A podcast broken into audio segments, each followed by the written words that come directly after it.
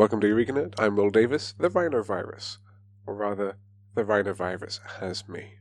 And I'm Leah, currently incubating the same viruses. Thanks. We come to you this week filled with snot and also full of science. So let's get started with a whole bunch of wasps. Wasps? Wasps. You might have seen, if you follow us on Facebook or Twitter, that I was recently on stage in Bristol talking about wasps and how terrifying the world is for them. But, in good news for wasps, 15 new species have been discovered with names inspired by all elements of human culture, from literary fiction to outer space. And when we say outer space, we mean Star Trek, because I think people forget sometimes, but scientists are the biggest nerds. Gigantic nerds. And indeed, one of these 15 new species to be named, Phanuromyia odo, was named after the changeling from Star Trek Deep Space Nine. Meanwhile, Mark Twain gets a look in with the species Phanuromyia princeps and pauper, after his novel The Prince and the Pauper. There are a few other new species as well, including five wasps whose scientific names all translate to helmet in three different languages Greek, Latin, and Old Norse, because apparently it looks like a knight wearing a helmet. And I don't know if you've ever seen a wasp, but I wouldn't want to see one of those on a horse. Imagine people sized wasps that no. could ride horses. No, I won't. Imagine. No. On a similar note of a giant terrifying face which I'm sure would eat me if it had the chance, Tyrannosauruses. Have you thought of them lately? I haven't actually, which is odd because usually I think about dinosaurs a lot. Well, I've got good news for you because a new cousin of T Rex, discovered in Montana, apparently had a fantastically sensitive face. Apparently, this giant lizard had the same kind of tactile sensitivity as we have on our fingertips, but all over its face.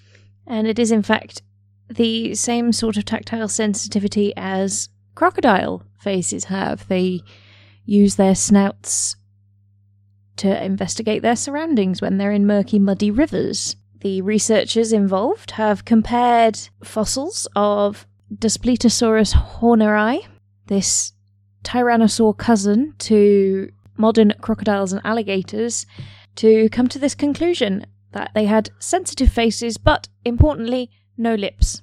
Can't teach a tyrannosaur to talk. Or play the kazoo. They're missing out. I mean, admittedly, it couldn't bring the kazoo to its mouth anyway because of the tiny arms. You know, seals have the array of horns up in front of them to go honk, honk, honk, honk, honk, honk, honk, honk, honk. Like that, but with kazoos for dinosaurs. But you would have to find some dinosaurs with lips. Well, if I were looking for dinosaurs, a good place to start apparently would be in Montana, where there are just plains upon plains of dinosaur bones all over the shop. Because the Rocky Mountains are full of Cretaceous era rocks, which are constantly being eroded by rivers, weather, humans, and revealing their dinosaur secrets. And the researchers attribute the fantastic sensitivity of this dinosaur's face to the trigeminal nerve, which bestows apparently lots of sensitivity and lots of species. They've listed several of the things the trigeminal nerve has developed into in different creatures, such as magnetic fields that birds use to migrate, the infrared pit organs that pit vipers have, and the whiskers that many of our mammalian cousins use to find their way around. even turning the elephant trunk into the sensitive hand, similar to what they think has been done with the entire face of this tyrannosaur. And on a similarly evolutionary note, research from the University of Adelaide is going back to the very beginning of how we wound up with maybe as many species as we have now in the sexiest way possible. Or rather, not the sexiest way possible. This is a story about the reasons sexual reproduction developed and became a winning strategy for species survival. And in case you weren't aware about the history of sexual reproduction, it didn't start off with putting one thing in another thing and waggling it about, but did in fact originally take place in, I believe, about six billion years ago. I may be wrong on that. And instead of exchanging whole gametes, as most multicellular organisms do now, little packets of DNA back and forth, mix those up, and get a little bit more variation involved. It's it's all a lot less exciting when it's a single cell doing it. And even back before that, you have asexual reproduction, which is, I mean, effectively cloning. Yes, and asexual methods of reproduction produce less variation than sexual reproduction does. Without one very important factor, the risks and effort inherent in sexual reproduction, because just cloning yourself takes a lot less effort. If you don't have to find a mate, it's a lot less effort. If you don't have to fight with other people to try and win over that mate, it's a lot less effort. And what this research suggests, it's based on a computer simulation model, is that the factor that makes sexual reproduction worth the effort is disease.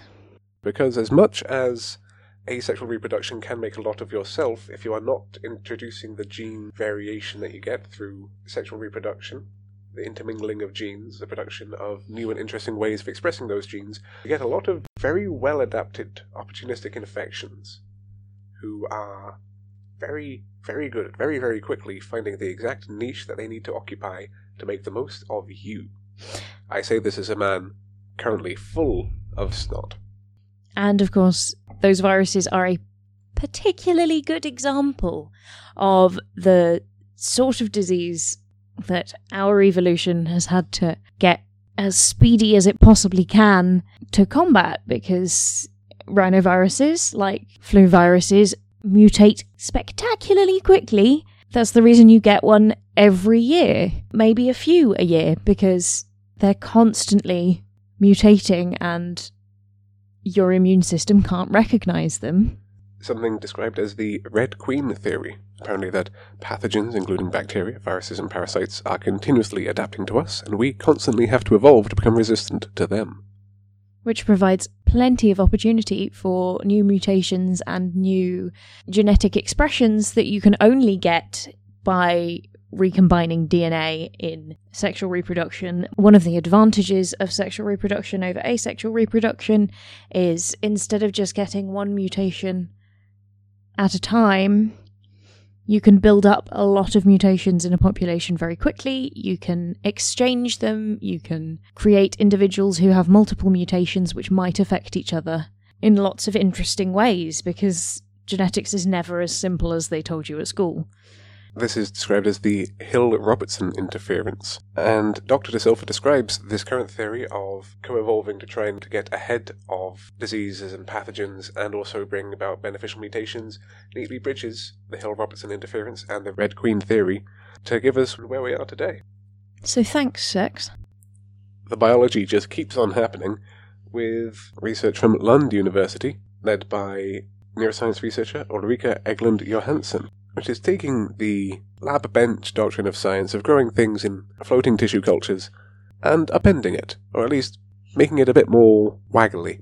There's a lot of limits to growing a tissue culture in a flat glass dish. For example, brain tissue tends to form itself into layers when it's grown flat in a way that is completely unlike how it appears in a living organism. But the team at Lund University have taken the idea of trying to develop a three dimensional structure for more natural cell cultivation and have used a method called electrospinning to make structures that honestly look like a pile of spaghetti to help grow their tissue cultures.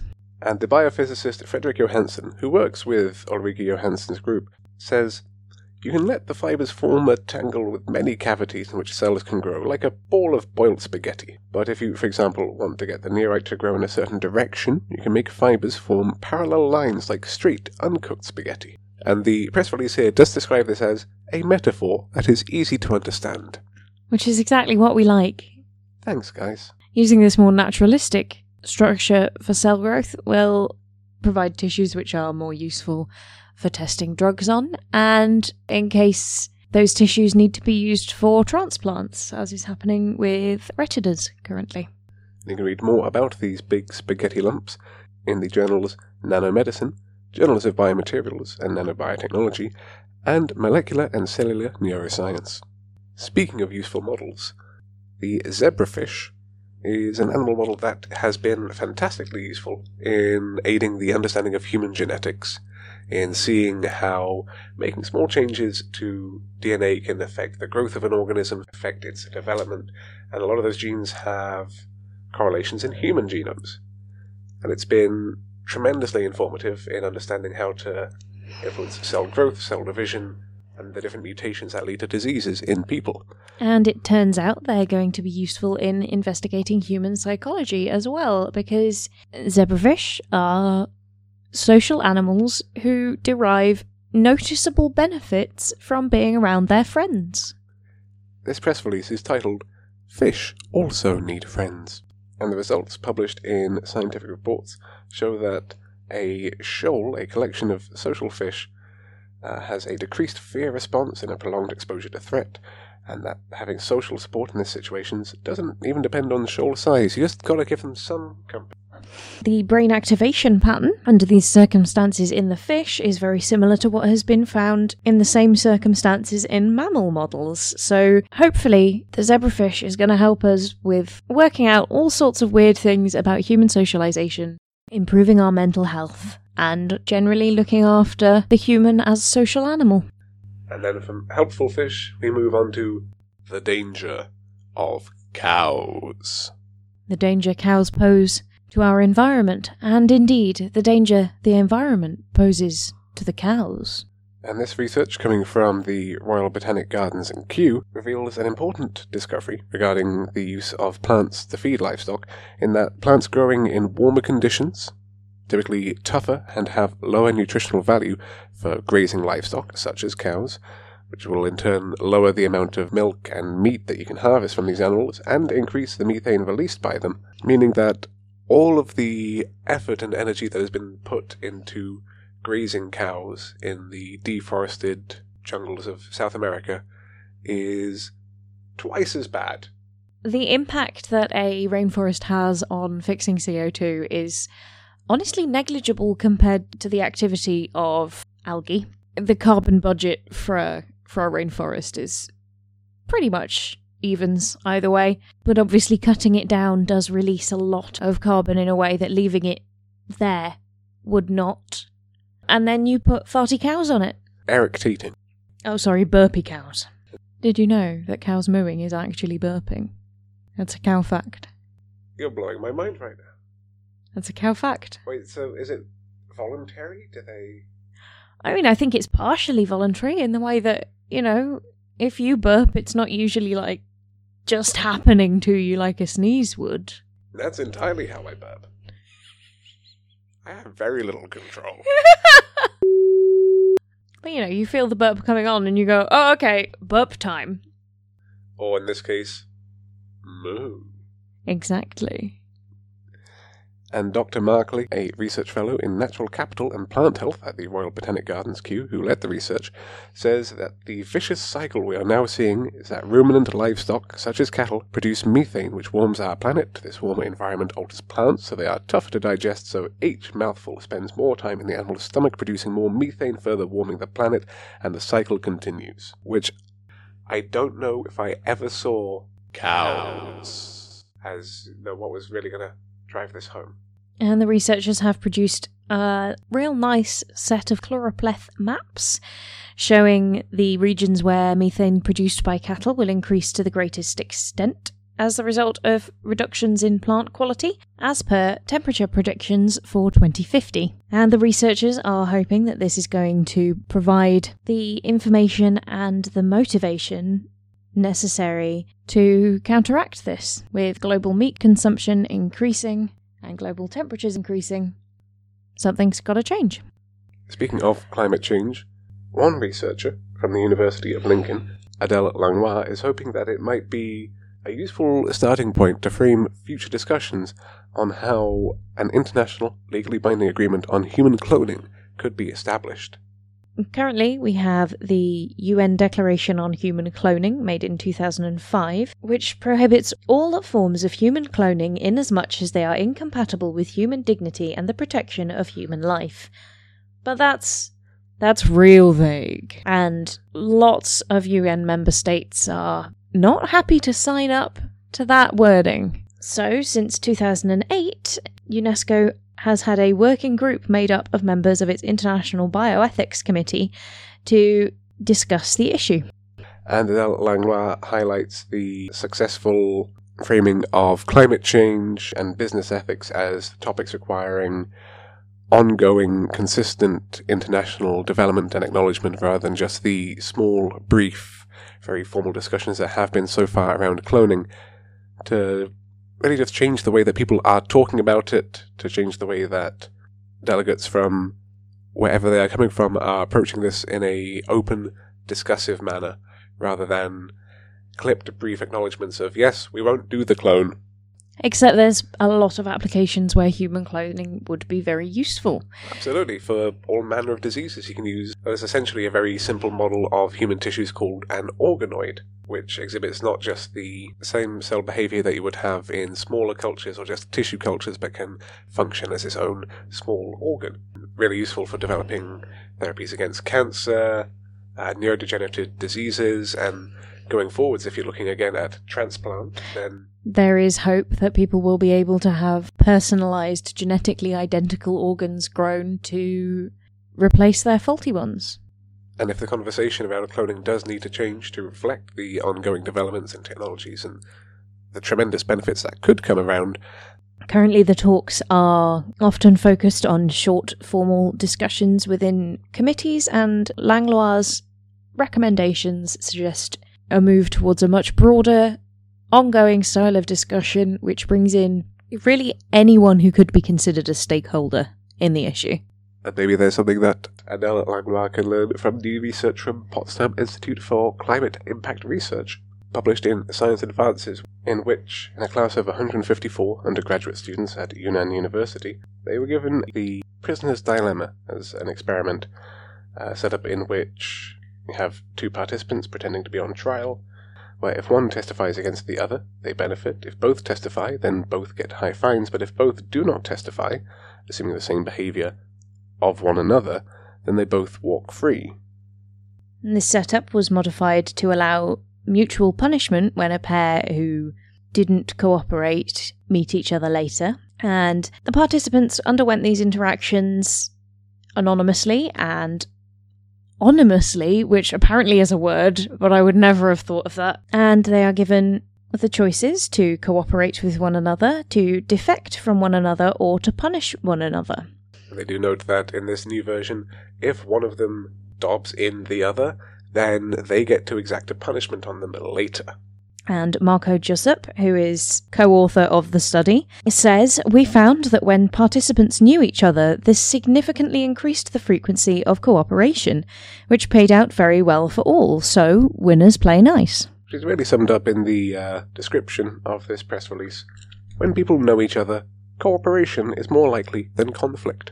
And the researchers have suggested, since the spirit of cooperation that social cohesion is based upon is crumbling away in some places, be it on Facebook or in societies that are about to be torn apart over issues such as immigration, we sought insight into what enhances cooperation.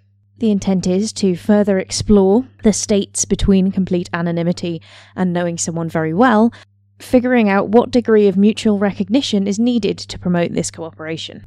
Just how much do you have to care about someone before you do something to help them out? If you know you're going to see them again, like the majority of people will go, if I've got to like sit opposite them at our desks the following morning, that's enough reason to help them.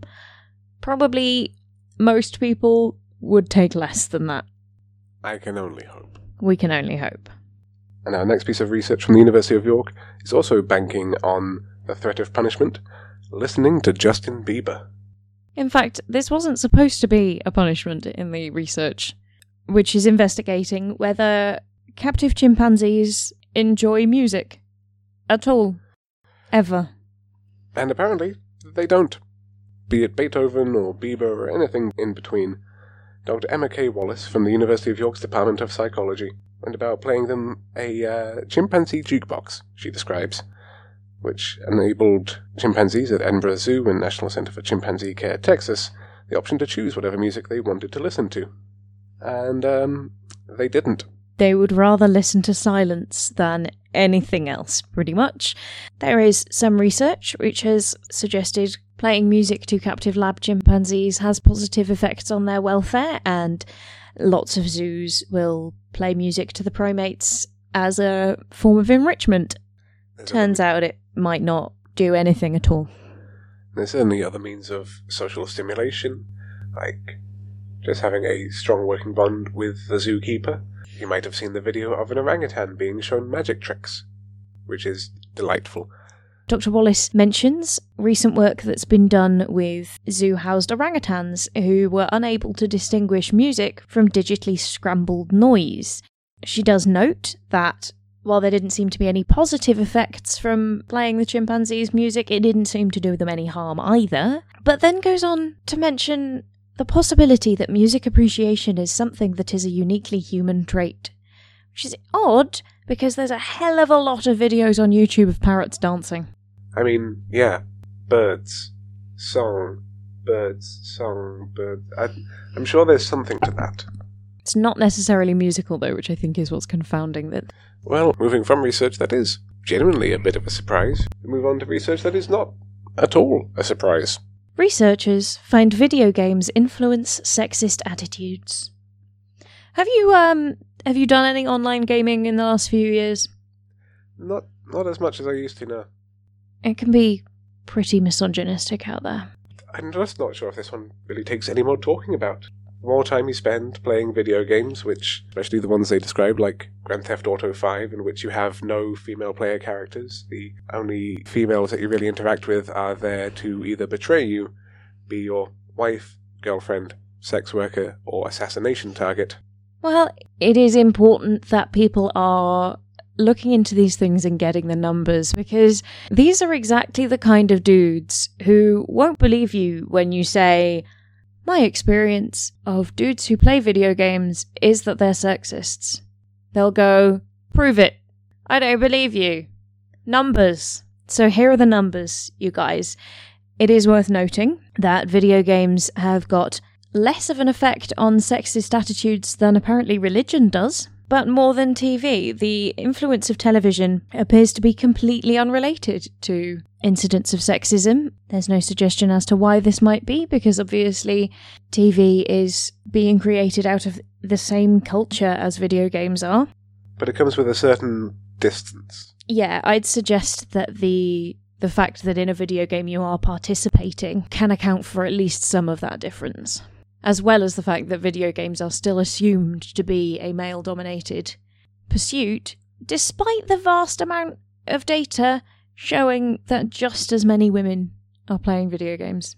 And there's no mention in this study as to how much of this video game time is spent in online communication with other players, where just the echo chamber of boys and men playing games, if one of them starts spouting sexist ideology and no one there particularly wants to decry it, then it only gets, if not unchallenged, it will grow to be accepted, and by the time that you reach surveys like this, they're looking at teenagers aged 11 to 19, asking them, a woman is made mainly for making and raising children, then what you end up with is, well, this.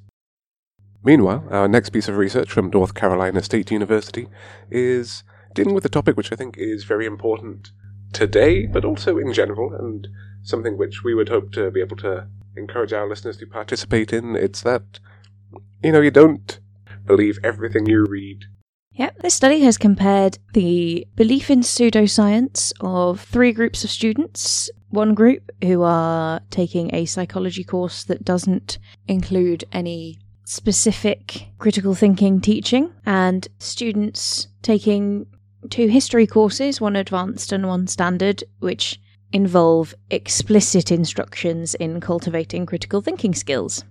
So, taking the non critical psychology group as a control, the Two groups who deal explicitly with pseudoscience and identifying logical fallacies were given just a quick survey and assessment to judge their beliefs on pseudoscientific claims on a scale of 1, not believing in it at all, to 7, being I strongly believe, looking at, for example, Atlantis. You know, do you believe in Atlantis? Other topics, such as the belief that 9 11 was an inside job, not addressed during the course, but it is hoped that by developing critical assessment skills for things like Atlantis, then students will be able to carry forward that kind of critical thinking into modern conspiracy theories. And the results bear out that for topics they'd specifically covered in the class, they'd dropped an entire point on that belief scale, and they had dropped by a half a point on average for topics that they hadn't covered in class. You know, not as pronounced, but there is still some advancement on taking those skills that you learn and applying them to other scenarios. And if you want to hear more about that, then you can find the paper explicitly teaching critical thinking skills in a history course in the March 20th edition of Science and Education. But moving on, but remaining on the topic of teaching and how to help kids grow up into functional adults, the journal Child Development is publishing a study which suggests that specifically engaging youth on ethnic and racial identity can be a very positive development choice. And this is the Identity Project, developed by Adriana J. Umaña Taylor, Professor of Family and Human Development at Arizona State University. They describe it as a universal health promotion program designed to provide adolescents with tools and strategies to explore their ethnic racial backgrounds and develop a clearer understanding of what those backgrounds mean for their lives and contributing to their self concepts. There has been past research showing that adolescents who do more to explore their ethnic and racial backgrounds tend to adjust better in adult life and develop a clearer sense of what this aspect of their identity means for them. And the benefits have been shown with adolescents of pretty much every ethnic or racial background you can think of. So, African American, Asian American, Latino, Native American, and European American. That's white people, in case you were wondering. The article mentions that demographic projections suggest that white youth will not be a numerical ethnic racial majority by 2020, so that makes ethnic and racial identity important to consider among all youth. But I'd argue that being aware of and considerate of your position as a white person in America would be, you know, a healthy thing to do anyway. A good way of helping you to help other people as well and contextualize your place in modern society. So, this study involved 218 14 to 15 year olds, some of whom were involved in the Identity Project, others in a control group who were part of classes involving training and education options after high school. So, there was, you know, some development benefit for them as well. They weren't just twiddling their thumbs. After the project had run its course over 10 weeks, two weeks after the finish, researchers found that the youth involved in the Identity Project had increased their exploration of ethnic and racial identity significantly, whilst the controls had not. So, again, this is a kind of education that can carry forward, apply to not just the psychology classes from the critical thinking study, but inform your development and attitudes toward a much broader context in your life, in your, in your culture. They did check in with the students again after 18 weeks to find that the increases in exploration amongst the Identity Project group predicted a significantly higher likelihood that they'd then be able to clarify issues related to their ethnic identity in that later survey, which youth in the control group, again, didn't get. And Umaña Taylor, who led the study, notes that Exploring one's identity during adolescence may provide a foundation for better long term adjustment as a function of increased self reflection and understanding of how one fits into the world.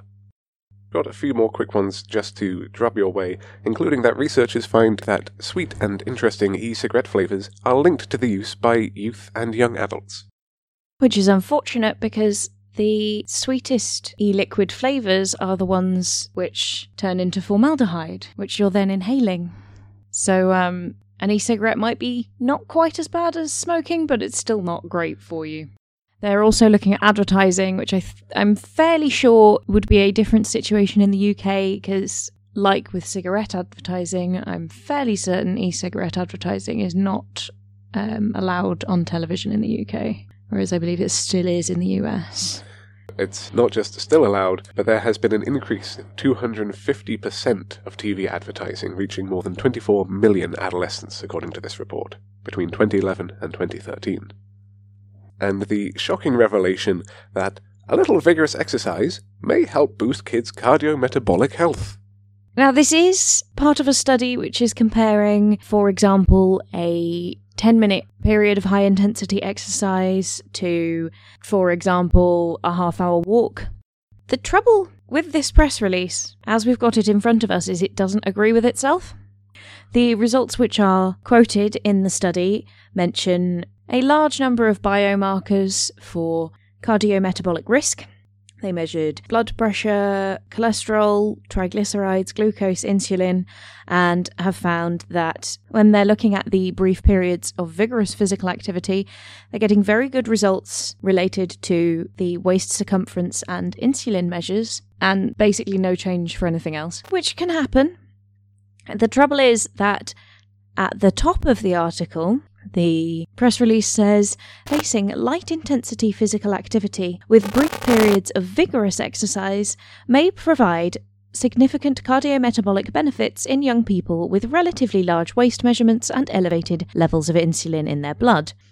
Whereas the quote pulled from lead author Justin B. Moore says the results suggest that substituting modest amounts of vigorous physical exercise for longer duration light exercise may have cardiometabolic health benefits. So, those are the opposite. Mm. Those are literally the opposite. So, it'd be nice if they could agree on this Did between just- whoever wrote the press release and the lead author of the study. did they just not talk? Or did someone just get a sentence the wrong way round? I mean, it's possible it's just ambiguous wording.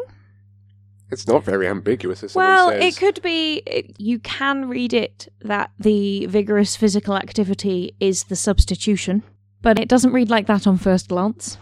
Which is why we've picked this one to talk about because it's an issue in science reporting that people have not been clear and accurate with what they're saying, and so it's being misread. Speaking of, in a quantum race, everyone is both a winner and a loser.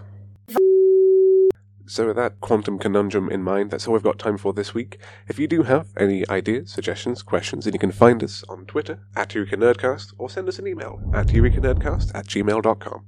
That's eurekanerdcast at gmail.com. We will be forever grateful for any reviews, likes, and subscribes you can give us on Facebook, Twitter, all our channels. Search for Eureka Nerdcast and you'll find us. Or head to eurekanerdcast.com where you can see video of me shouting about wasps. And that's goodbye from me. And goodbye from me.